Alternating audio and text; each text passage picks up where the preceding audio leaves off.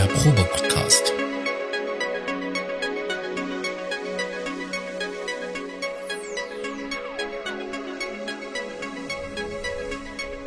Ein Podcast beim gemütlichen Talk im Proberaum.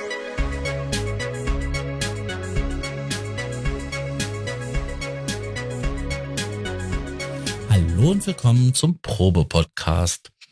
Wir haben heute jemand ganz Besonderes bei uns, den Herrn Florian Anwander und den lieben Herrn Notstrom. Hallo Thomas.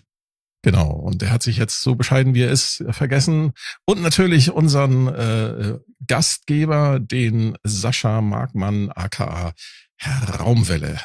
Dankeschön. Vielen Dank für die Einladung. Ja, danke auch. Es ist mir eine Ehre.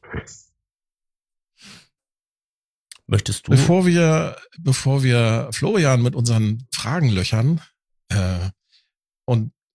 möchte ich Florian mal kurz vorstellen. Florian ist, oder anders ausgedrückt, wir hatten vor ein paar Folgen das Thema Syntheseform und wir haben schon des Öfteren mal darauf hingewiesen, wenn sich jemand zum Beispiel mit subtraktiver Synthese beschäftigen möchte, dass es in Deutschland ein Standardwerk gibt, das eigentlich jeder Synthesizer-Interessierte zumindest mal gelesen haben sollte. Man sollte es natürlich kaufen, selbstverständlich, aber man kann es sich natürlich auch ausleihen in der Bücherhalle und einfach mal lesen, was der Autor, den wir jetzt nämlich hier in dieser Runde begrüßen dürfen, dort halt an Grundlagen mitgegeben hat, die sehr fundiert sind. Und wie gesagt, ich halte es für ein Standardwerk, was jeder einmal gelesen haben sollte.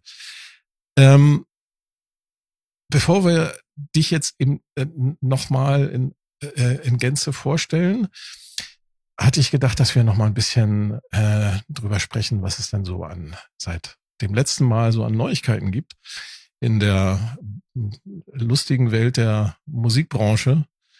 Das Erste, was ich heute gelesen hatte, was mich sofort angesprungen hat, sind die nicht so guten Nachrichten, dass nämlich Apple Music und YouTube, sprich Google, ihre Preise erhöht haben, teilweise bis zu 40%. Die haben, ich will nicht sagen für alle ihre Services, aber so für die Hauptservices Apple Music, Apple TV und noch so ein paar andere Dienste, die Apple anbietet, haben sie die Preise raufgesetzt. Und Google für sein YouTube Music genauso. Da kostet dann zum Beispiel statt das Einzelabo für Apple Music statt 9,99 jetzt 10,99. Das Familienabo ist 2 Euro teurer geworden, kostet statt 14,99 16,99. Und begründen tut Apple das mit der Preiserhöhung bei den gestiegenen Lizenzgebühren, die der Konzern an die Rechteinhaber der gestreamten Songs ausschüttet. Da frage ich mich natürlich, wer sind denn die Rechteinhaber? Schütten die so viel mehr Geld jetzt plötzlich an die Künstler, die Musik erstellen, aus? Das glaube ich nicht. Ich kann mich Rechteinhaber sind ja nicht nur die Künstler, sondern sind zunächst mal die Musikverlage, ne? Die Verlage und die reichen wiederum einen vertraglich festgelegten Teil an die eigentlichen Urheber weiter. Also ich kann sagen, dass ich jetzt in den letzten Monaten seit Release meines Scherzprojektes auf Spotify und anderen Streaming-Plattformen 2 Cent verdient habe und auf YouTube 4 Cent. Wow, immerhin. Dafür, dass das nur ein Test war von dir, Der Sascha hat nämlich, wollte mal rausfinden, ob es irgendwie gefiltert wird oder überprüft wird, was man dort veröffentlicht auf diesen Streaming-Plattformen und hat einfach mal einen Drone reingestellt und diese veröffentlicht und ja, interessant. Ja, also angelegentlich dessen heute war, ich würde sogar sagen, auf der Titelseite der Süddeutschen Zeitung oder war es im Feuilleton, ein Artikel darüber, dass White Noise, also das ist im Prinzip so Wellenrauschen und Vogelzwitschern und sonst was, momentan der Riesenknaller ist, irgendwie bei Spotify, aber auch bei YouTube. ASMR. Genau, und dass sich jetzt sozusagen ernsthafte Künstler darüber aufregen, dass diejenigen, die White Noise oder Wellenrauschen irgendwie 12 Minuten veröffentlichen, das gleiche Geld kriegen, wenn jemand 12 Minuten lang klassische Musik komponieren würde. Finde ich ganz interessant. Ja, das ist auf jeden Fall eine interessante Diskussion. Was das Gerechtigkeitsprinzip ohnehin angeht, was diese Streaming-Services ausschütten. Ich habe das bei Dieter Bohlen vor kurzem in einem Interview gehört. Da hat er gesagt, so ja, also er kriegt für 1 Million sozusagen Streams, kriegt er irgendwie ein paar Cent oder so. Was ich dann schon bemerkenswert fand, wenn jemand, der so etabliert ist wie Dieter Bohlen, sagt, dass sich das für ihn einfach nicht mehr lohnt. Ja, aber ich finde es bemerkenswert, dass ich für 7 Streams auf Spotify 2 Cent verdient habe. 7 Streams! Ja.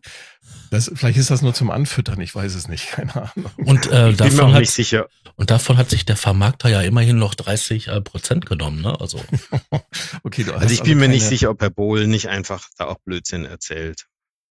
Ich weiß nicht, das war bei so einer Veranstaltung, wo junge Gründer, Unternehmensgründer irgendwie Vorträge halten. Es gibt eine ganz interessante Doku-Spielfilm-Reihe auf Netflix, die heißt The Playlist.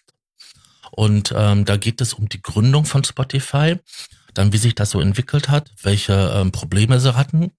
Und dann zum Schluss machen sie nochmal so einen Ausblick in die Zukunft. Und da gibt es tatsächlich wirklich so, die gehen auf die Kritik ein, die zurzeit aktuell ja da ist wegen den Vergütungen von Spotify und anderen Streamingdiensten. Und das ist wirklich gut umgesetzt. Also spannend. Ja, ja. Also wer sich dafür interessiert, also bei Netflix ist das zurzeit im Angebot. Heißt The Playlist. Dann gibt's noch zwei, um das Thema zu wechseln, noch zwei andere News, die ich sehr interessant fand. Eigentlich ist es eine einzige News, die man aber aufteilen könnte. Beim Thema Grooveboxen fällt einem ja halt immer wieder Akai sozusagen auf, die halt mit ihrer MPC-Reihe da mittlerweile doch sehr, ich sag mal, durchaus innovative Geräte geschaffen haben. Und für die Akai Pro Force gibt's, das ist die mit den sehr vielen Pads, die Ableton Live kompatibel ist, die hat ein Update bekommen und kann jetzt auch die neuen MPC-Plugins laden. Dann haben sie noch diverse Verbesserungen am Sequencer vorgenommen. Und Akai hat in dem Zuge auch 2 neue Plugins vorgestellt, nämlich den Mini-D Polysynth und Air Flavor Pro. Das ist ein Multi-Effekt-Plugin. Und Mini-D, da klingelt doch was. Das dürfte wohl ein Moog Model D sein? Eine Mini-Moog Klon, könnte man sagen. Ja, ne? Darf man, oder? Ja. Emulation nennen sie das. Ich find's spannend, was Akai da so gerade macht. Und ich könnte mir gut vorstellen, dass da andere Firmen vielleicht doch nochmal nachziehen werden. Also ich hoffe, dass da bei Native Instruments, dadurch, dass sie jetzt eine neue Geschäftsführung haben, dass da auch nochmal ein bisschen was passiert. Florian. Ja? In den Rahmen hat doch auch noch Akai Force 3.2 rausgebracht. Genau, das meinte ich. Das ist das Update. Das ist das Firmware-Update. Florian, ich habe dich schon kurz angeteasert. Ich habe mir natürlich dein Xing-Profil im Detail nochmal angeschaut und dein Lebenslauf ist sehr beeindruckend. Also nicht nur, dass du 4 Sprachen sprichst, du bist ausgebildeter Tontechniker, hast auch viele Jahre im Tonstudio gearbeitet, du bist IT-Spezialist, du hast Chemie studiert, okay, nicht mit Abschluss, aber immerhin. Aber mit Begeisterung. Also das Chemie hat mir tatsächlich immer gefallen, aber man musste so viel lernen und da war ich. Und du hast Politwissenschaften, das hast du, glaube ich, sogar zu Ende studiert, wenn ich das richtig gesehen habe. Genau, also die Reihenfolge ist natürlich ein bisschen durcheinander. Das Chemiestudium kam nach der Schule. Die Begeisterung dafür war schlicht und ergreifend, dass meine Eltern waren Apotheker und ich hatte schon in der Schule, irgendwie fand ich Chemie ganz gut. Und ja, ich komme quasi aus einem Naturwissenschaftlerhaushalt. Und dann war halt, damals war ja noch Zivildienst oder Militär angesagt. Und da ich auf meine Zivildienstzulassung, auf die Verweigerungszulassung da irgendwie warten musste, habe ich dann erstmal Chemie studiert. Dann kam doch der Zivildienst, den ich dann 2 Jahre gemacht habe. Und während dem Zivildienst bin ich dann über zig Zufälle tatsächlich an ein Tonstudio dran gekommen, wo ich dann Learning by Doing in die Tonstudiotechnik reingekommen bin. Und dann war das mit der Chemie vorbei. Also das waren 3 Semester und dann gar nicht. Und also in der Tonstudiotechnik war ich 10 Jahre ungefähr, so bis knapp an die 30 hin. Du hast die guten 90er noch mitgemacht, ne? Ich habe den Anfang der 90ern, meines Erachtens die geile Tonstudiozeit war Ende der 80er. Ja. Also das würde ich so als den Höhepunkt der Tonstudiotechnik oder auch der Produktionstechnik bezeichnen. Also weil schlicht und ergreifend danach das vereinsamte Produzieren am Rechner kam. Also ich bin eigentlich genau da ausgestiegen, wo der allererste Umstieg auf die DAW kam, und habe dann noch in einem Volksmusikverlag habe ich noch das Archiv renoviert, das Bandarchiv, und ich hatte eben da zu dem Zeitpunkt 91 habe ich angefangen, in Politikwissenschaften zu studieren, weil ich mir dachte, ich will noch irgendwas anderes machen, und ja, gab diverse Gründe, und habe dann aber, um das Studium zu finanzieren, habe ich in diesem Volksmusikverlag Archivarbeit gemacht, und das war super spannend, weil das Archiv war natürlich irgendwo in einem Dachboden, das ist eigentlich Bandarchiv, aber die Bandmaschinen und und die DATs damals, alles Gerätschaft war beim Chef im Büro. Und weil der war der Einzige, der wirklich alles ganz genau wusste und kannte, und damit ich nicht dauernd reinrennen muss und ihn was frage, habe ich das immer bei ihm im Büro gemacht, habe dadurch sozusagen seine ganze Management-Tätigkeit mitbekommen. Das war unglaublich interessant, weil natürlich, diese ganze Volksmusikbranche sind ja so knallharte Profis. Also so ein professionelles Benehmen habe ich nie in der Volksmusik mitbekommen. Auch, ne? Und das war schon sehr beeindruckend. Und habe dann eben währenddessen da mein Politikwissenschaftsstudium gemacht und das dann auch abgeschlossen irgendwie. War auch eine sehr, sehr interessante Sache, und da gleichzeitig noch während dem Studium habe ich auch angefangen, für die Zeitschrift Kies zu schreiben, und im Rahmen dieser Autorentätigkeit habe ich dann auch irgendwann mal eine Artikelserie über Modular-Synthesizer halt geschrieben. Anlass war schlicht und ergreifend damals, dass Dieter Döpfer das A100 rausbrachte, und dann, und das war 94, würde ich sagen, oder 95, 94 kam der MS404, 95 war das, so im September, und damals hat ja keiner mehr Ahnung, was Modular-Synthesizer waren. Ein paar Leute wussten noch, dass es Emerson Lake Palmer gibt, dass der einen großen schwarzen Schrank da stehen hat, aber ansonsten war es ja komplett draußen. Also hat sich ja keiner dafür interessiert. Und dann hat der Chefredakteur damals gemeint, Mensch, da machen wir doch mal eine Serie, was war, oder eigentlich nur ein Artikelschwerpunkt, was war das mit diesem Modular-Synthesizer und warum und wie. Und dann hat er festgestellt, dass das ein super Thema ist, dass man lang strecken kann. Und das, ich meine, da muss man jetzt wieder sagen, das hat überhaupt nichts mit dem Inhalt zu tun, sondern damit, ein Verlag verdient damit Geld, dass er Farbe auf Papier druckt. Und die Inhalte sind eigentlich nur eine Mühsal, also jetzt nicht für den Redakteur, aber für den Verlagsleiter.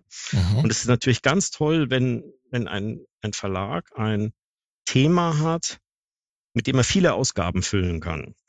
Weil dann weiß er ganz sicher, er kann seine Leser binden und es ist garantiert schon mal wieder mal ein Fünftel der Zeitschrift voll und so weiter. Und so sind wir darauf gekommen, dass wir eben aus diesem eigentlichen Schwerpunktartikel eine Artikelserie machen. Die lief dann sehr gut, hat auch riesige Resonanz gehabt bei den Lesern und die war dann aber trotzdem irgendwann fertig und dann ein Jahr später sagt dann nochmal der Chefredakteur, der Anselm Rössler, der jetzt bei Melodyne ist, hey, da machen wir ein Buch draus. Und dann ich hatte dann schon einen anderen Job, ich habe eigentlich kaum mehr für Kies geschrieben, aber ich sagte, ja klar, hübsche Idee, und habe mir dann irgendwann mal 3 Wochen genommen und habe diese einzelnen Artikel zu einem Buch zusammen gefasst. Und ich wollte das modulare Klangsynthesen, eine Einführung in bla, irgend so einen wissenschaftlichen Titel nennen. Und der Anselm hatte die ganz, ganz grandiose Idee zu sagen, nein, dieses Buch heißt Synthesizer. Punkt. Nichts anderes. Den Untertitel, den komplizierten, gibt's übrigens immer noch, aber der so steht ganz klein. Elektronische Klangerzeugung. Genau, am Beispiel modular, ja, und so weiter. Genau. Nee, und der hat gesagt, du musst überlegen, wie verkauft der Buchhändler das? Da kommt die Oma, kommt zum Buchhändler rein, sagt, mein Enkel, der macht so mit elektronischer Musik, und haben Sie da ein Buch für? Und dann, der Buchhändler hat natürlich auch keine Ahnung und schlägt nach und in seinem Katalog der lieferbaren Bücher und gibt das Stichwort Synthesizer ein.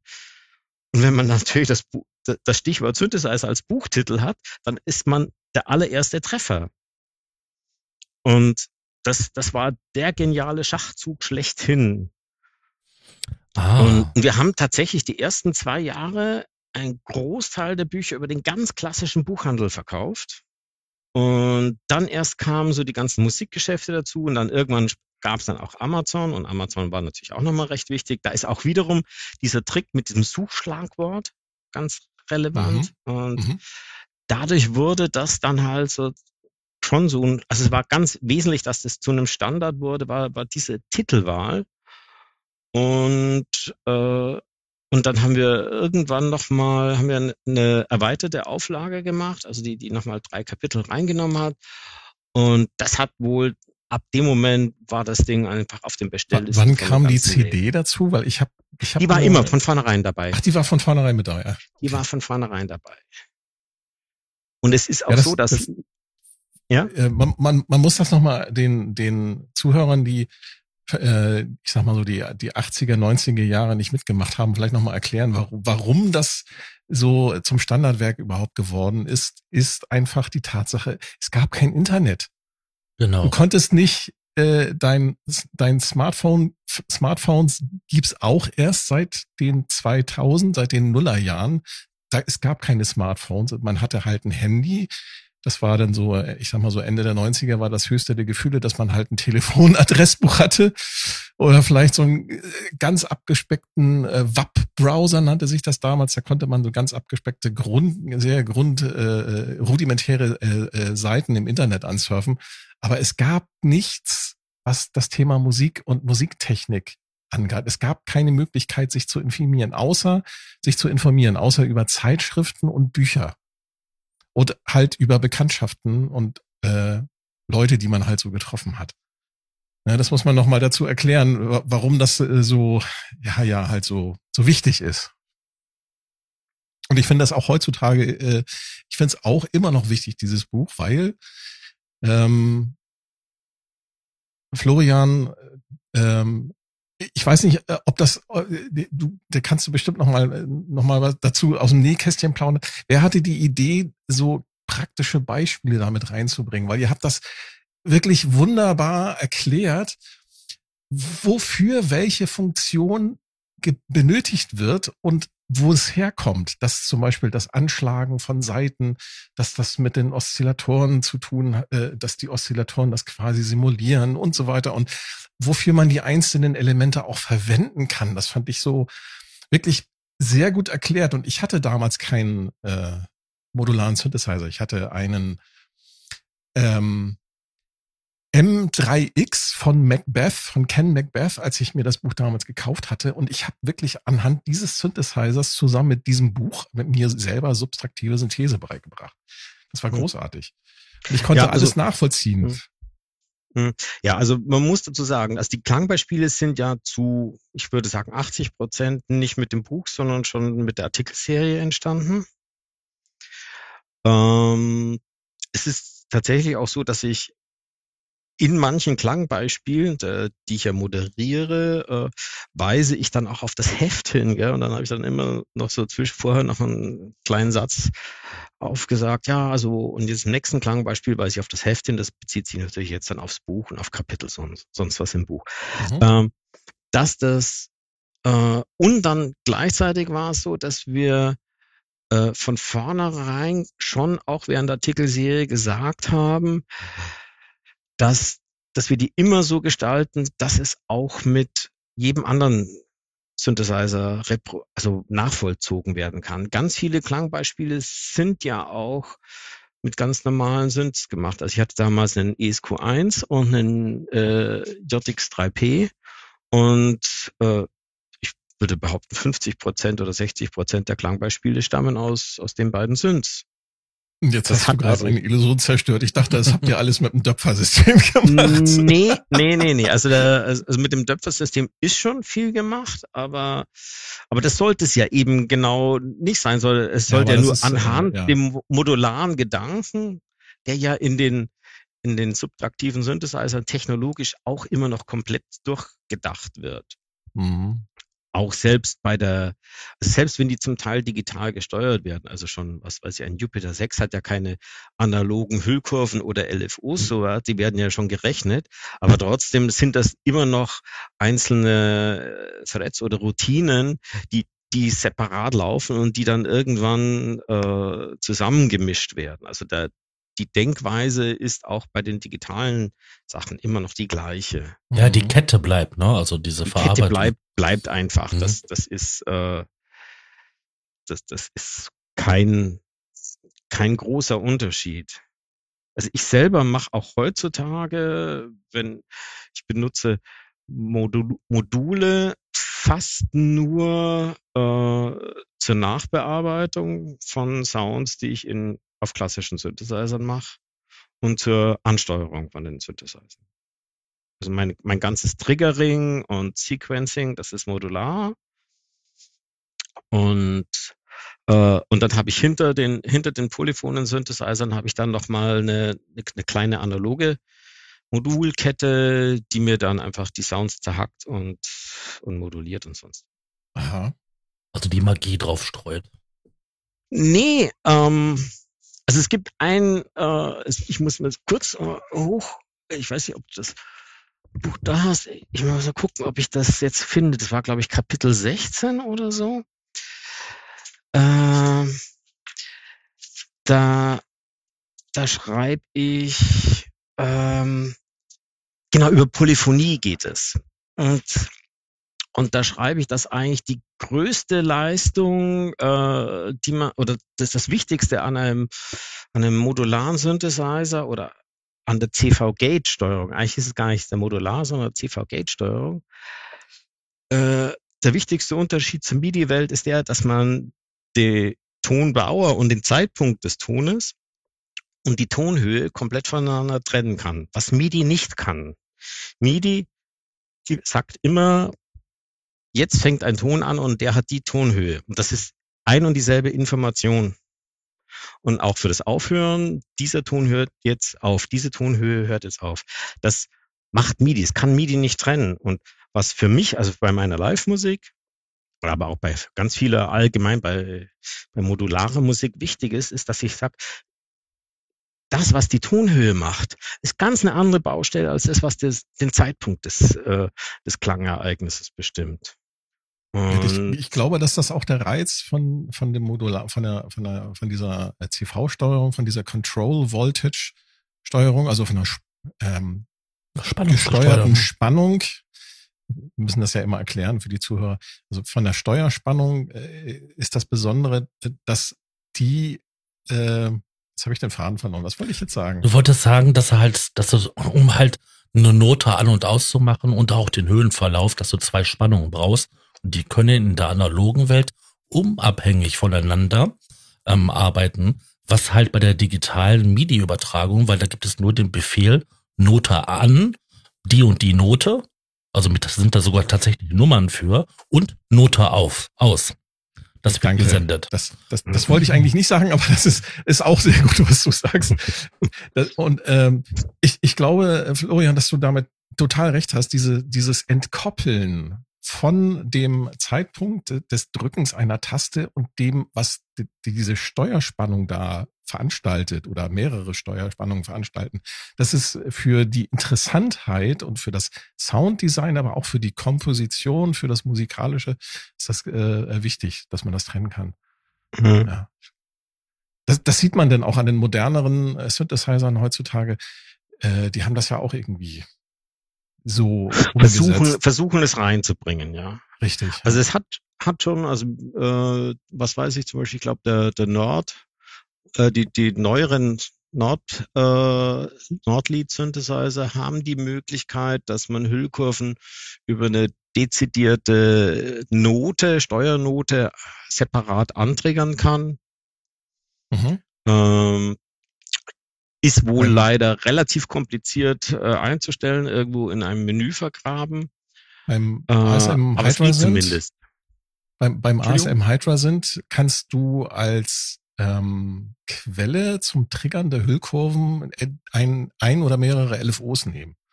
Ja, klar. Also das ist natürlich ein Klassiker aus dem ganzen Analog-Synthes der 80er Jahre. Also das hat ja ich glaube, seit dem SH 2000 alle Roland-Synthes von 1974 bis, wann war der letzte Monophone?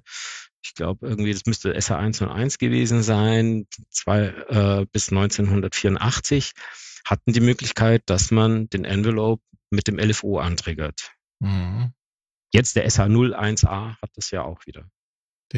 Du meinst der digitale Klon sozusagen. Der digitale Klon, genau. Ja, genau. Und der Hydrasyn, der ist halt auch voll digital. Und das ist halt interessant zu beobachten, wie so diese historischen Entwicklungen dann auf digitaler Seite sich quasi dann wieder niederschlagen, ne? Und auch entsprechend dann weiterentwickelt wird, wenn man sich da. Wir hatten ja den Rolf Wörmann da, was er da so über den Iridium erzählt hat, da sieht man das dann ja auch. Ja, klasse. Jetzt ist es so, dass du aber nicht nur Buchautor, Redakteur, Tontechniker gewesen bist, du hast auch, ich glaube sogar immer noch aktiv, eine Firma quasi als Nebentätigkeit, die Synthesizer repariert. Naja, also Firma, ich repariere Synthesizer. Also eine Ein-Mann-Firma. Ein kleines mittelständisches Unternehmen. Genau.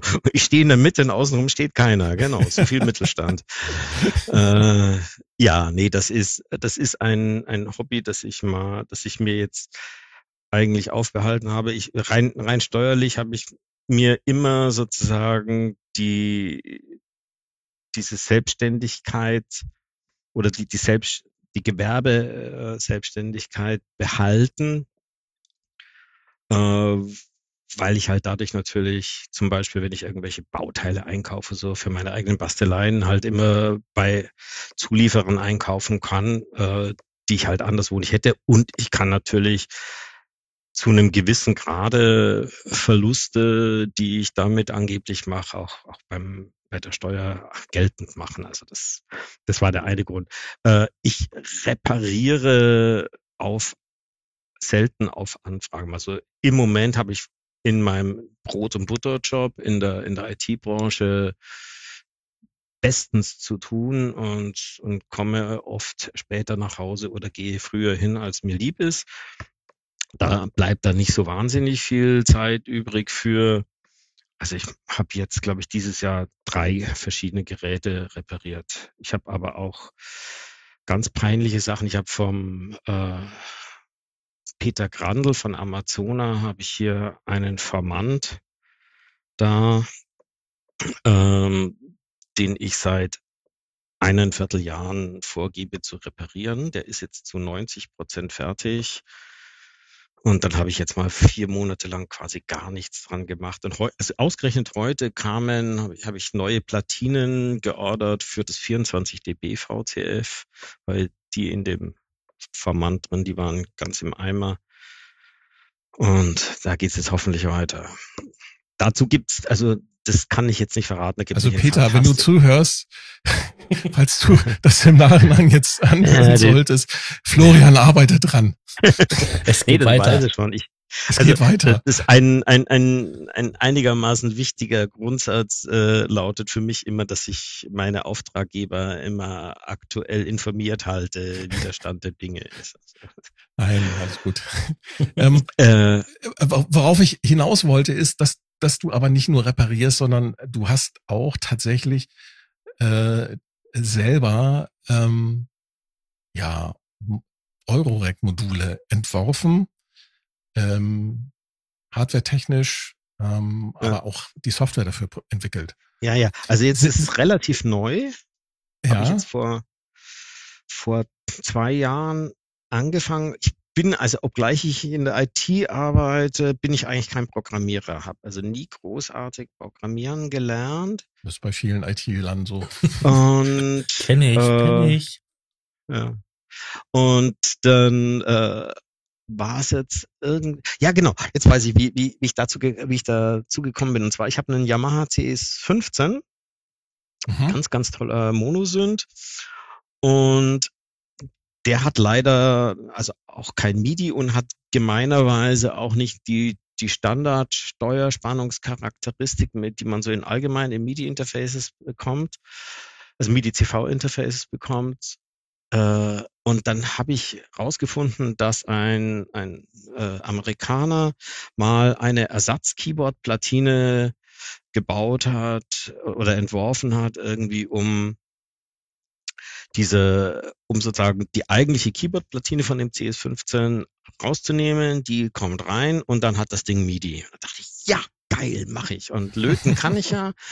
Und dann habe ich mich schlau gemacht, wie man so Platinen bauen lässt, weil der verkauft die nicht, sondern der hat nur einfach die technischen Daten dafür ins Netz gestellt, die Eagle-Dateien, und habe dann diese Platinen gebaut, also bestellt, und habe die dann bestückt und so. Also erstmal, da lernt man auch, dann habe ich nicht vergessen, den Bestückungsdruck mitzuordern. Das heißt, ich hatte eine Platine mit lauter Löchern und Leiterbahnen, aber nirgendwo stand drauf, wo welches Bauteil hingehört.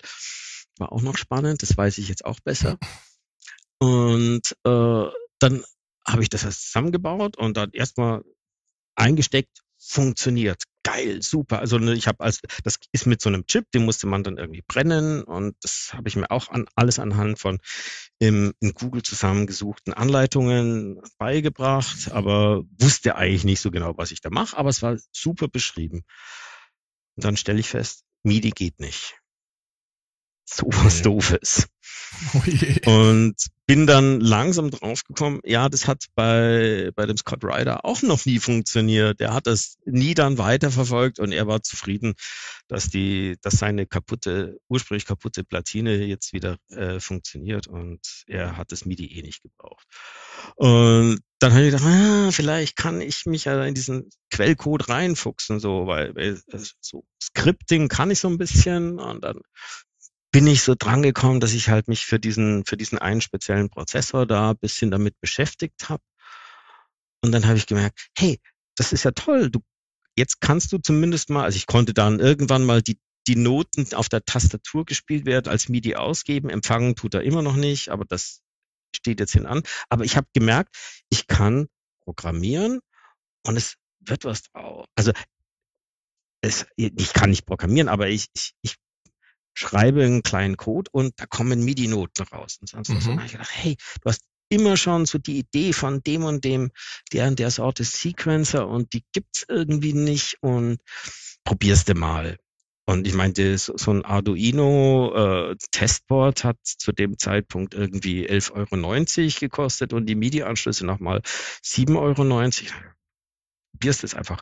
Und tatsächlich habe ich es geschafft, einfach mir einen kleinen Sequencer da zu programmieren. Und dann hatte ich Blut geleckt und habe gesagt, das hätte ich jetzt gerne nicht in einer Pappschachtel irgendwie, sondern ordentlich. Und dann habe ich mich damit beschäftigt, wie man Frontplatten macht und da auch wahnsinnig viele Fehler gemacht. Zum Beispiel habe ich mal ganz einfach in der Frontplatte, da muss man dann ja, damit die Platine genau zu den Löchern in der Frontplatte passt, muss man dann eine Grafik auf diese Frontplatte platzieren, wo man dann sozusagen die Bohrlöcher für diese Frontplatte dann da anmacht. Dann habe ich einfach mal blöderweise unten rechts in den Vergrößerungsrahmen reingeklickt, und dann ist die Grafik irgendwie 5% kleiner geworden und jetzt sitzen einfach saßen die ganzen Frontplattenlöcher alle 5% verschoben irgendwo anders.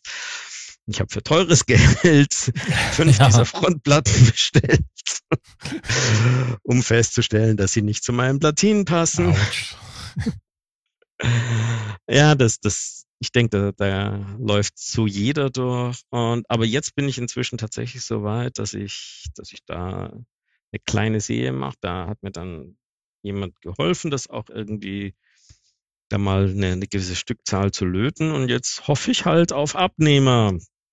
Habe auch ein Video dazu gemacht, das steht jetzt im Internet und wurde auch bei Matrix-Synth publiziert und was weiß ich was alles. Also jetzt mal gucken, jetzt bin ich nur gerade letztens... Auf Modwickler oder wie? Nee, wie heißt die Seite jetzt? Matrix-Synth ist so ein Blog. Ja, ich weiß. Matrix-Synth ist Auf Modwickler bin ich selber noch nicht aktiv. Also da schreibe ich zwar ab und zu. Das wäre die Anlaufstelle, wenn man irgendwie beim Thema Modular irgendwie was sucht oder was anbieten möchte. Ne?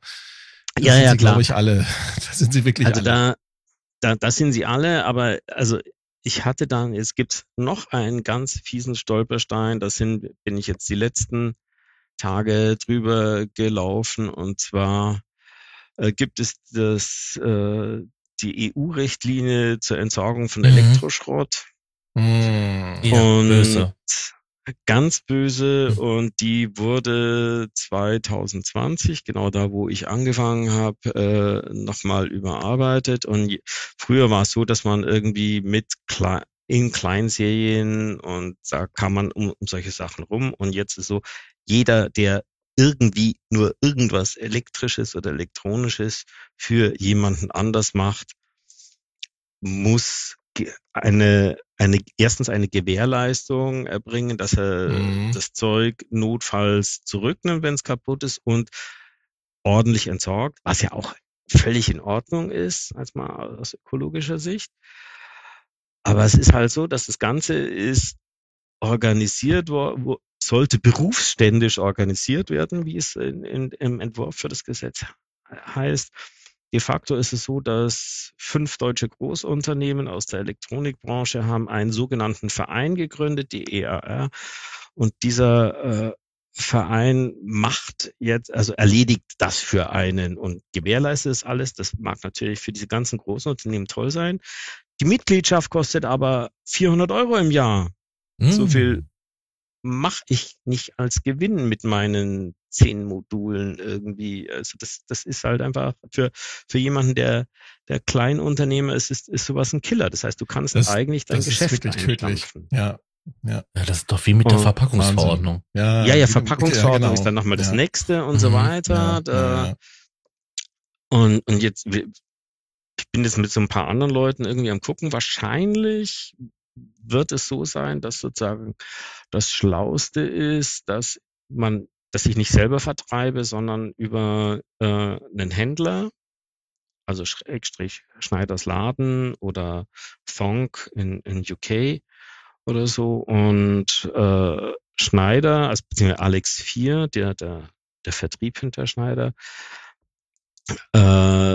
die machen wohl diese WEE Abhandlung für ihre ganzen Kleinunternehmer, die sie vertreiben, und für Thonk in UK, also in England, gilt diese Richtlinie seit dem Brexit nicht mehr.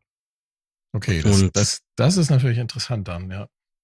Und wahrscheinlich werde ich diesen Weg gehen und das sozusagen vom Eigenvertrieb weg. Also ich tue nur noch, ich stelle sozusagen, das Ganze ist ja Open Source und Open Hardware, also da stelle ich sozusagen die ganzen Daten zur Verfügung, aber ich biete die Bausätze wahrscheinlich nicht mehr direkt selbst an, sondern nur eben über irgendwelche Vertriebskanäle. Ja, spannend. Ja. Und damit kommen wir dann auch noch zu einem weiteren deiner Aktivitäten. Du bist ja neben diesen ganzen Sachen, bist du auch noch aktiver Musiker. Du noch was viel Schlimmeres. Ich habe nicht den Podcast vor einiger Zeit gehört und ich bin vor allem auch begeisterter Bergsteiger. Und da wäre ich auch noch drauf gekommen, was ich sehr sympathisch finde. Also okay, dann machen wir Musiker. Okay, gut. Da wäre ich dann sozusagen zum Abschluss drauf gekommen. Aber ich dachte, du erzählst noch mal so ein bisschen was du da mit deinen Mitstreitern ins Leben gerufen hast. Ihr macht Ambiosonics.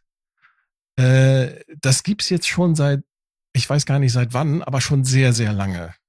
Ja, und ihr habt auch mittlerweile einen YouTube-Kanal, den wir hiermit mal ein bisschen pushen wollen. Jeder, der so ein bisschen rhythmischere, elektronische Dub-Techno, darf man das sagen? Ist es eigentlich nicht, oder? Erzähl mal. Es hat keinen Stil. Also das Ganze. Also mir hat das sehr gut gefallen. Ich finde das geil. Das freut mich. Dankeschön. Das Ganze hat eine ganz nette Geschichte. Und zwar gab es mal in München Ende der 90er, Anfang der 2000er Jahre einen Stammtisch von Elektromusikern. So, dann da hat man sich ganz einfach, es waren so 8, 9 Leute irgendwie immer da und man hat einfach so ein bisschen gequatscht. Solche Stammtische gibt's ja auch in Hannover oder in Berlin und so. Und dann irgendwann haben mal 2 von denen gesagt, dass sie jetzt mal einfach in der Kneipe, wo dieser Stammtisch war, auch Musik machen wollen, live. Und dann haben die 2 das einmal gemacht, dann haben sie nochmal, da ist dann noch ein anderer dazu gekommen und die haben damals schon improvisierte Musik gemacht, es war aber rein ambientmäßig. Also Ambiosonics hat eigentlich nichts mit Ambient zu tun. Und aus diesem ja sozusagen Stammtisch Musik machen wurde die sogenannte Spheric Lounge. Das war eigentlich die erste, soweit ich weiß, zumindest war es das erste Kollektiv, das nach der Hippie-Zeit mal wieder gemeinsam improvisierte Musik gemacht hat. Und später kamen dann so ähnliche Sachen wie das Elektrokartell in Frankfurt, so in der gleichen Art dazu. Und wir haben dann an verschiedenen Orten, das war mal erstmal in einer Bar, dann später in einem relativ großen Kulturzentrum hier in München, im Feuerwerk, und dann später nochmal in einem anderen Kulturzentrum, wo wir jetzt immer noch sind, oder Bürgerhaus ist das, haben Musik dort gemacht, aber immer ambientmäßig. Also es war viel mit Video, Leinwänden, und das waren auch Ausdruckstänzer und Tänzerinnen dabei und alles immer ein bisschen so esoterisch angehaucht, aber hat wahnsinnig Spaß gemacht, weil man halt mit anderen Leuten zusammen Musik gemacht hat und ohne Aufwand. Also man musste sich nicht in den Proberaum verkriechen und hat endlos lang gemacht und dann irgendwann kommt man zu einem Auftritt im Jahr. Nein, wir haben einfach jeden Monat einmal einen Auftritt gehabt. Und dann war das Einzige nur das, dass mir das musikalisch ein bisschen zu seicht, oder was heißt nicht seicht, aber zu sanft war. Und ich wollte schon ein bisschen was mit Beats machen und habe dann mit 2, 3 Leuten aus diesem Spheric Lounge Kollektiv haben wir dann was Eigenes angefangen, für das wir dann eigentlich durch Würfeln quasi den Namen Ambiosonics gefunden haben. Und während es die Spheric Lounge jetzt nicht mehr gibt in der Form, gibt es Ambiosonics eben seitdem. Und wir sind schlicht und ergreifend eigentlich nur eine Mail-Liste, eine geschlossene, auf der sind ungefähr 15 oder 20 Leute drauf. Weiß gar nicht, wie viel es aktuell sind. Und dann schreibt man immer so eine Woche, bevor der eigentliche Auftritt wäre, ja, wer hat Lust, wer kommt, und meistens sind es so 3 oder 4 Leute. Und wir haben eben, wie gesagt, hier in einem Bürgerhaus in der Münchner Innenstadt einen ziemlich coolen Clubsaal mit PA und so weiter und können uns da aufbauen, zahlen nichts dafür, es ist aber auch, der Eintritt ist kostenlos und es passt in das Konzept das Kulturkonzept von diesem Bürgerhaus rein. Und ja, machen wir halt einfach einmal im Monat Musik und letztlich ist das stilistisch meistens, ich würde es mal sagen, zwischen Easy Listening und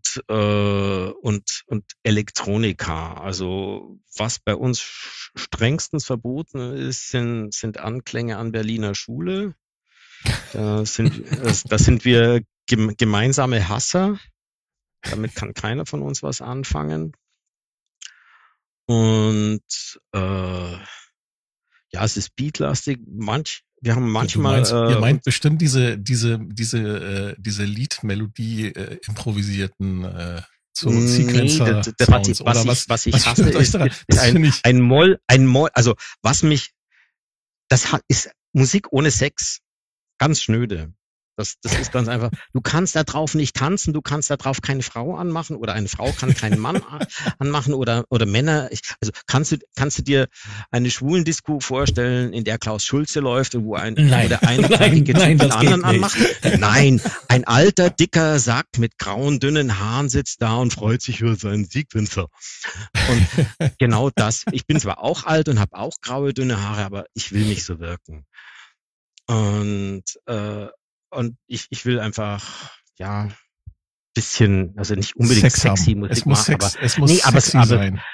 Ja, nee, das finde ich jetzt übertrieben. Oder es muss einfach rocken, sagen wir mal so. Es darf Esprit haben. Ja.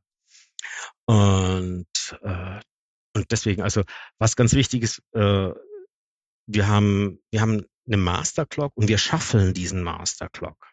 Das heißt, wir haben ganz oft jazzige Beats dabei, wir haben ganz oft so Jack-Swing-artige Beats dabei. Also das ist ein wichtiges Element. Wir sind zum Beispiel, was es bei uns fast nie gibt, ist reines Dur oder reines Moll. Das ist auch da eher jazzige Akkorde oder so auch. Das kommt jetzt dann vom Techno, also dass du sagst, du hast eine Sequenz und du kannst gar nicht sagen, das ist Dur oder Moll oder sonst irgendwas, sondern es passt dann halt irgendein Akkord drauf oder du machst einfach eine komplett, wie ein Sample, rückst halt sozusagen ein Chord-Memory durch die Gegend. Das ist dann im klassischen Sinn überhaupt nicht, funktioniert das gar nicht.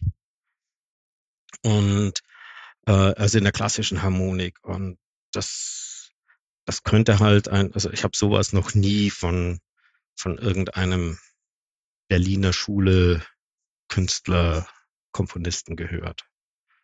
Ja. Deswegen, also, und es ist auch so, das ist halt, also auch wir machen Musik, die von den Geräten partiell diktiert wird, aber, also das, was ich wirklich der Berliner Schule vorwerfe, ist, sie macht die Musik, die Geräte vorgeben. Mhm. Also wenn ich das Arpeggio zum musikalischen Prinzip erhebe, dann habe ich meine Schwierigkeiten zu sagen, du bist ein Musiker, weil du kannst, also meine Idee ist, ich kann immer mir selber vorsingen, was ich danach spiele. Ich kann meine Bassfigur singen, ich kann meine Akkorde singen und einfach vom inneren Ohr. Und ich glaube nicht, dass irgendjemand sein Arpeggio, das er jetzt dann demnächst greift, sich vorher überlegt hat. Das finde ich sehr erfrischend, diese Sichtweise. Es wird es einige Leute vor den Kopf stoßen. Definitiv. Das ich meine, manche halten ja die Berliner Schule für die tragende Stilrichtung in der elektronischen Musik. Dabei ist das halt eine von vielen. Ja, vielleicht eine, die sehr einflussreich war, aber ich meine, spätestens, wo dann halt der Techno und so weiter kam, dann hat man ja auch viele Stilbrüche gehabt und so weiter und so fort. Ich glaube, was jetzt zum Beispiel den Bernd Kistenmacher da umtreibt, der macht ja auch mittlerweile jetzt andere Sachen und nicht mehr Berliner Schule. Der macht ja, zumal das ja früher gar nicht so hieß. Ich glaube, was ihn umtreibt, ist, dass ihm da so ein bisschen die Würdigung ich sag mal, hier in unserem Land fehlt für diese Musikrichtung. Wie auch immer, ich finde das auf jeden Fall von dir, Florian, ich finde das von euch einen erfrischenden Ansatz. Mhm. Und wie gesagt, ich habe bei euch im YouTube-Kanal reingeschaut. Ich kann das nur jedem empfehlen, der sich für elektronische Musik interessiert. Einfach mal dort bei Ambiosonics im YouTube-Kanal einfach mal ein bisschen reinklicken und einfach die Stücke, ihr habt, glaube ich, einzelne Stücke, quasi so mit Video zurechtgeschnitten. Ja, was ich halt immer spannend finde, wenn sich da Menschen regelmäßig zum Live-Musikmachen treffen, ist immer, ich glaube, dass man so auch im Laufe der Jahre, ihr macht das ja jetzt schon seit 10 Jahren ungefähr, ich glaube, da perfektioniert man auch so sein Live-Setup, ne? Ja, klar. Sicher. Also ich habe inzwischen ein Setup, das packe ich nur weg. Ich benutze kein Gerät aus meinem Musikzimmer, sondern ich habe ein fertiges Live-Setup. Das greife ich mir 6 Cases und die werden ins Auto geladen und fahr los. Und das benutze ich gar nicht mehr für was anderes. Ja, super. Ja, das ist auch am einfachsten oder am produktivsten. Also wenn ich da einfach nur die Sachen nehmen muss, ans Auto packen und dann losfahre. Genau. Mhm. Ich hätte auch keine Lust, dann ständig mein Studio auseinander zu pflücken. Ja, eben. Klar. Es tut den Sachen auch nicht gut. Ja, und du hast auch keine Lust dann, ab einem gewissen Alter hat man auch keine Lust mehr, dann so einen Moog Voyager auf die Bühne zu schleppen. Ja, weil die 35 Kilo, die man da tragen muss, das macht man irgendwann nicht mehr mit. Ab einem gewissen Alter hast du einfach keine Lust mehr, unters Reck zu krabbeln und die Kabel zu stöpseln. Ja, also. Die Lust, die hatte ich auch in der frühen Jugend nicht. Also es ist aber tatsächlich so, dass ich noch zum Beispiel viel zu schwer schleppe. Also das ist mein Mixer-Rack wiegt auch 22 Kilo. Das ist, habe ich mich umgetan, wie kann ich das anders machen?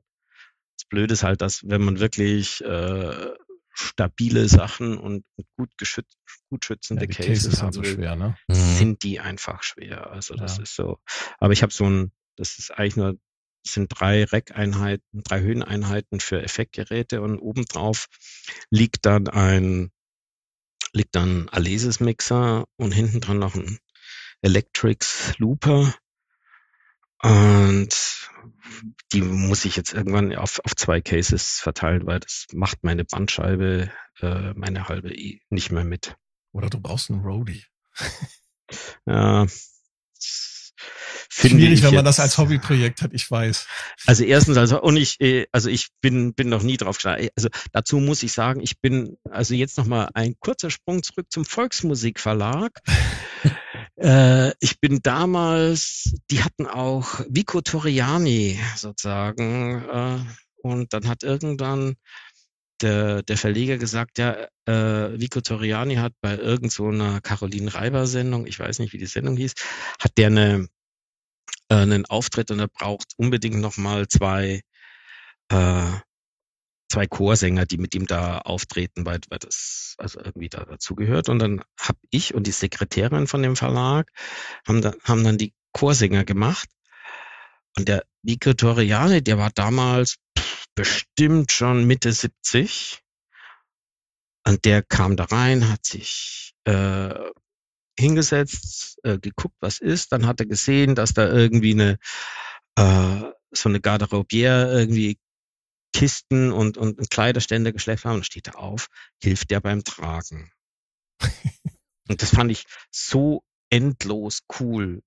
Also einfach, das ist alte Schule, das hat man früher so gemacht. Richtig. Wenn du es heutzutage machst, musst du damit rechnen, angeflaumt zu werden, von wegen, man sei doch emanzipiert. Und was soll das? Nee, das hat damit gar nichts. Das hat einfach, da haben alle gemeinsam angepackt. Und das ist auch, also offen gestanden, also ich kenne Freunde, die beim Film sind, da ist auch jeder froh, wenn angepackt wird. Also beim Film ist es eher so, dass es heißt, hey, bitte fass es nicht an, du weißt nicht, wo es hingehört. Aber ansonsten, nee, das war es nicht, sondern das ist einfach so, der hat halt, er hätte auch die Star-Allüre geben können, war nicht. Also es ist sowieso bei vielen großen Leuten, also ich kenne zum Beispiel den Jürgen Drews von damals noch ganz gut, saucoole Socke, hilfsbereit, freundlich, nie überheblich, ganz, ganz cooler Typ. Und der verdient sein Geld damit, dass er den Kasperl Larifari spielt nach vorne raus, aber als Person ist er großartig. Ich glaube, dass viele von diesen Leuten im Volksmusik und im Schlager, in der Schlagersparte, sag ich mal, dass die hochprofessionell sein müssen auch, weil da auch sehr viel Konkurrenz ist. Und ich glaube, da kann man sich solche Starallüren einfach nicht erlauben, ne? Das ist du musst auch weg vom Fenster, glaube ich. Ja, genau. Du musst so viel zu Roadie und so weiter. Wir waren ja eigentlich beim Live-Auftritt. Und das ist schon etwas mühsam heutzutage dann für mich. Und in diesem Zusammenhang, so wegen Schleppen und so, kommen wir doch mal zu dem dritten Bereich, den also ich persönlich spannend finde, weil ich halt auch da ein Fan von bin. Du bist Bergsteiger, also Bergwanderer, aber auch Bergskiwanderer, was ich sehr spannend finde. Gut, ja. Also das und kennen wahrscheinlich. Also machst das auch ja schon sehr, sehr lange. Nee, wir sind nicht beide Norddeutsche. Sascha ist Roboter. Du bist Roboter. Ich komme aus dem Dittmar. Ich bin Dittmar. Aber ich fahre mit meiner Familie schon seit Jahren nach Polen in die Tatra, genau. Ja, da gehen wir da halt jedes Jahr mindestens einmal gehen wir dort ein bisschen wandern und ich find's immer sehr entspannend, so ganz ohne Technik und ohne Computer, ohne Internet und alles und dann einfach. Du hast dann einfach so Natur pur. Und ich könnte mir vorstellen, dass das für dich auch so ein Beweggrund ist, oder? Ja, was halt, also das ist natürlich, also wenn man in München wohnt, ich meine, München hat 1,2 Millionen Einwohner oder 1,5 Millionen und die Alpenvereinssektion München hat 600.000 Mitglieder. Wow. Das kann man sich gar nicht vorstellen. Also die Hälfte der Münchner sind Alpenvereinsmitglieder. Oder ist das mit oder ohne Umland? Ja, also das weiß ich jetzt nicht, wie, aber das ist, ja, aber also das ist viel. Nur mal um ich meine, die Alpen sind ja auch groß, ne? Die Alpen aber sind ja sehr groß. Ich meine, also wenn das nächste Skigebiet von meiner Haustür ist 40 Kilometer entfernt. Also da kann ich mit dem Zug in einer Dreiviertelstunde hinfahren. Ja, Wahnsinn. Und hier also das ist jetzt mal klar, dass natürlich ganz, ganz viele, die hier groß geworden sind, da ist der Wochenendausflug geht in die Berge irgendwie. Ob das jetzt immer so alpinistisch ist, wie es bei mir ist. Also inzwischen bin ich jetzt nur noch, also tatsächlich der Wanderer, aber ich habe auch leider nie richtig mit Klettern angefangen, wobei ich das ganz gerne gemacht hätte. Aber da wollte dann meine Freundin, jetzt Frau, wollte das nicht, die fand das zu gefährlich. Und dann habe ich gesagt, ja klar, also ich muss ja nicht jetzt jemanden irgendwie Angst bereiten. Also das habe ich jetzt dann bleiben lassen. Und dass ich das im Winter mache, hängt halt, also Winter-Skifahren, klar, ich fahre halt einfach seit ich, keine Ahnung, 4 Jahre, 5 Jahre bin, habe ich Skier und stehe auf Skiern und fahre Ski. Und mein Vater ist auch immer mit Skifahren gewesen und er hat aber natürlich, also mein Vater ist 1927 geboren, damals gab es vielleicht 2 Skilifte in den ganzen Alpen und der kam natürlich, auch wenn man Ski gefahren ist, dann musste man den Berg hochlaufen. Und das hat er sich natürlich immer beibehalten. Und dann hat er mich auch irgendwann mal mitgenommen. Und das fand ich super spannend. Hat mir total gut gefallen. Irgendwie so. Und dann habe ich mir eigentlich, wenn ich mir Skiausrüstung, also ich kaufe mir so alle 10 Jahre vielleicht eine neue Skiausrüstung und habe dann mit 30, glaube ich, endgültig auf Tourenski umgestellt. Also das sind ja ein bisschen andere Bindungen und andere Skistiefel. Und dann, und ich fahre überhaupt nicht mehr Lift. Ich gehe einfach einen Berg hoch. Ich gehe auch notfalls in einem Skigebiet die Piste an der Seite hoch und fahre runter. Und das ist aber einfach halt so eine total angenehme körperliche Betätigung. Ja, und weil du sagst Tatra, also es ist immer noch ein Traum von mir. Ich war nämlich 1979 mit einem Schüleraustausch in Krakau. Ja. Und dann sind wir von Krakau aus nach Zakopane gefahren und sind dort, das war an Ostern.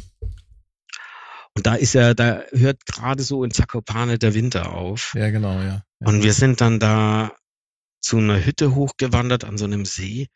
Und das fand ich so wahnsinnig schön. Und ich will, seitdem ich mich seit ich dort war, will ich mal in die Tatra zum Touren gehen.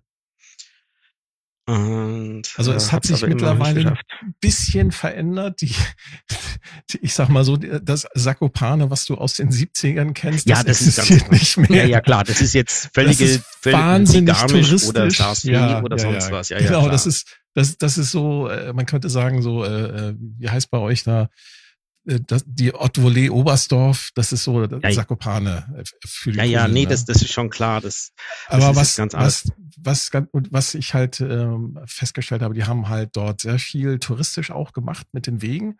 Also wenn man im Sommer hinfährt, die haben viele Wege, haben sie so ein bisschen ausgeebnet, dass es nicht mehr ganz so schwierig ist, da zu klettern, beziehungsweise zu wandern.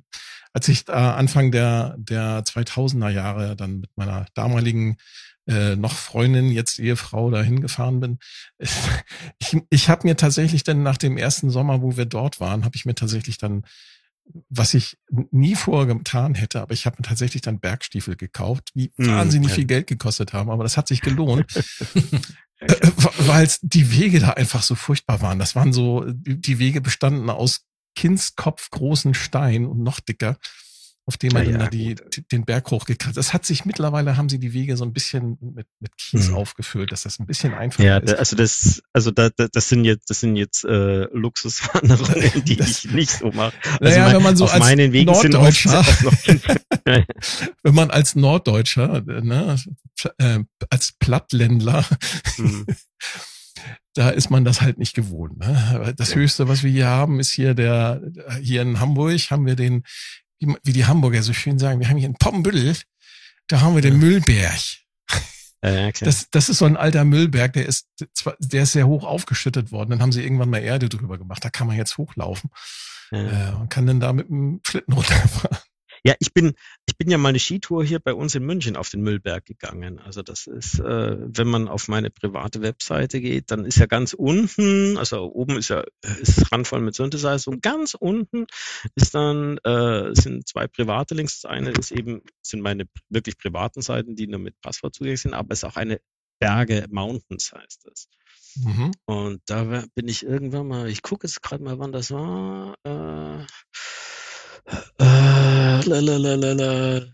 weiß jetzt nicht. Irgendwann bin ich mal hier auf den Müllberg raufgelaufen, so ist mit Skiern. Und das war auch sehr, sehr, sehr lustig. Vor allem, weil ich feststellen musste, ich dachte, ich bin der Erste. Fahr mit der U-Bahn raus da in den Norden von München und stell fest, dass dieser Müllberg über und über gesät ist mit Skispuren von Leuten, die hochlaufen auf Skiern und wieder runter. Ich dachte, ich bin der Erste, aber nix. Das ist völlig bekannte Tour. Nee, und also was dazu auch noch vielleicht auch noch mal lustig ist, das ist, ich bin vor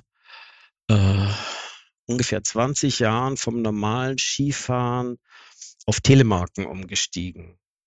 Das ist sozusagen die Skitechnik, die so um 1900 oder 1890 gefahren wurde. Okay.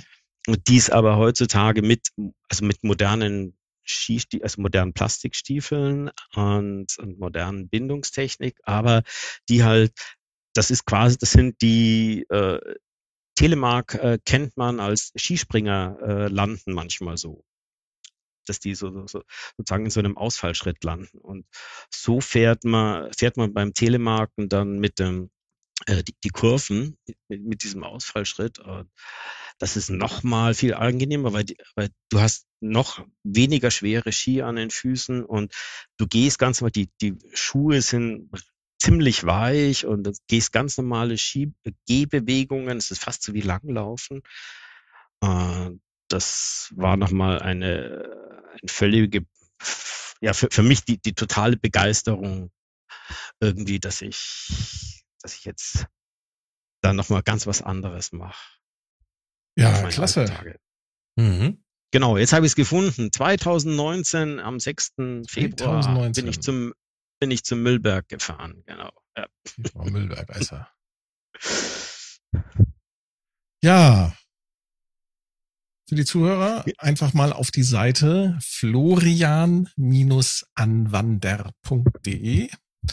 Dort gibt's ganz viele auch praktische Tipps, Bauanleitungen, Baupläne, Schaltpläne von etwas älteren Synthesizern, aber auch die Projekte, über die wir jetzt hier gesprochen haben.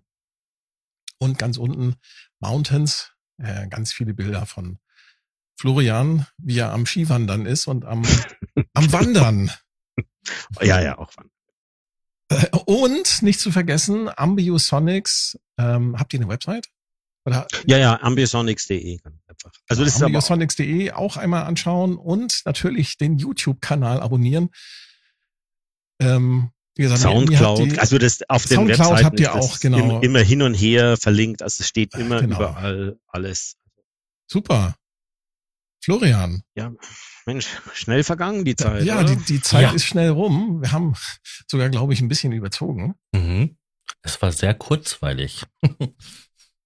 Ja, wir können ja die Boshaftigkeiten über Berliner Schule rausschneiden. Nee, die bleiben. Nein, wir drinne. Finden alle Berliner Schule total super. Das ist einfach nur, ja, Geschmackssache, würde ich sagen, ne? Wie alles in der Musik. Ja, klar. Manche finden ja auch Techno doof. I like Techno. Sascha, hast du noch eine Frage an unseren Gast? Nein, du hast wieder alles so gut vorbereitet und mir sämtliche Fragen irgendwie, die ich so entwickelt habe, die Ideen. Lass mich mal auf unser Trello-Board gucken. Ich habe eine Frage, ich habe sogar mehrere Fragen übersprungen, weil Florian einfach so toll erzählt hat. Mhm. Das machen wir dann beim nächsten Mal, Florian, wenn du dann wieder kommst. Okay, gut. Wenn du möchtest. Ja, klar, gerne mal. Nett. Florian, vielen Dank fürs Gespräch. Das war hat Spaß gemacht. Genau, ich danke euch auch. Es ist einfach mal schön, mal den Mann hinter den Namen aus dem Forum zu sehen. Man liest ja öfters mal halt so die Beiträge der anderen und dann fragt man sich immer so, ja, wer ist es denn und wer so und so. Ja, und dann ist schön, einfach mal die Leute kennenzulernen. Mhm. Genau. Also da möchte ich auch noch, da vielleicht noch ein ganz kurzes Ding, also so an die Hörer, trefft euch miteinander, redet nicht nur im Internet miteinander. Also das ist... Oder übereinander. Ich fahre miteinander. Also am besten miteinander. Ich fahre wahnsinnig gern auf diese ganzen Musiker-Meetings. Was weiß ich, also Happy Nopping war ich leider noch nie, aber würde ich super gern. Ich fahre immer zur Electronic Attack Party. Ich fahre jetzt dann mal in Augsburg auf so eine Musik. Macht das. Das macht so wahnsinnig viel Spaß mit den anderen Leuten in echt irgendwie... Mhm. Sich zu treffen und zu unterhalten und gegebenenfalls sogar auch Musik zu machen, das raus aus dieser Internetblase, rein in die Welt zu den Menschen. Das Florian, ist ein super Schlusswort. Wollte ich gerade sagen. Vielen, vielen Dank. Und schaltet auch beim nächsten Mal wieder ein, wenn es heißt Der Probe-Podcast beim gemütlichen Talk im Proberaum. Ich sage Dankeschön und Tschüss. Tschüss. Unterstützer erhalten Vorabzugang zum Rohschnitt der Podcast-Folgen vor der eigentlichen Veröffentlichung. Weitere exklusive Inhalte wie Vor- oder Nachgespräche oder eine Art Tagebuch. Alle Informationen, wie man Unterstützer wird, findet ihr in den Shownotes. Der Probe-Podcast.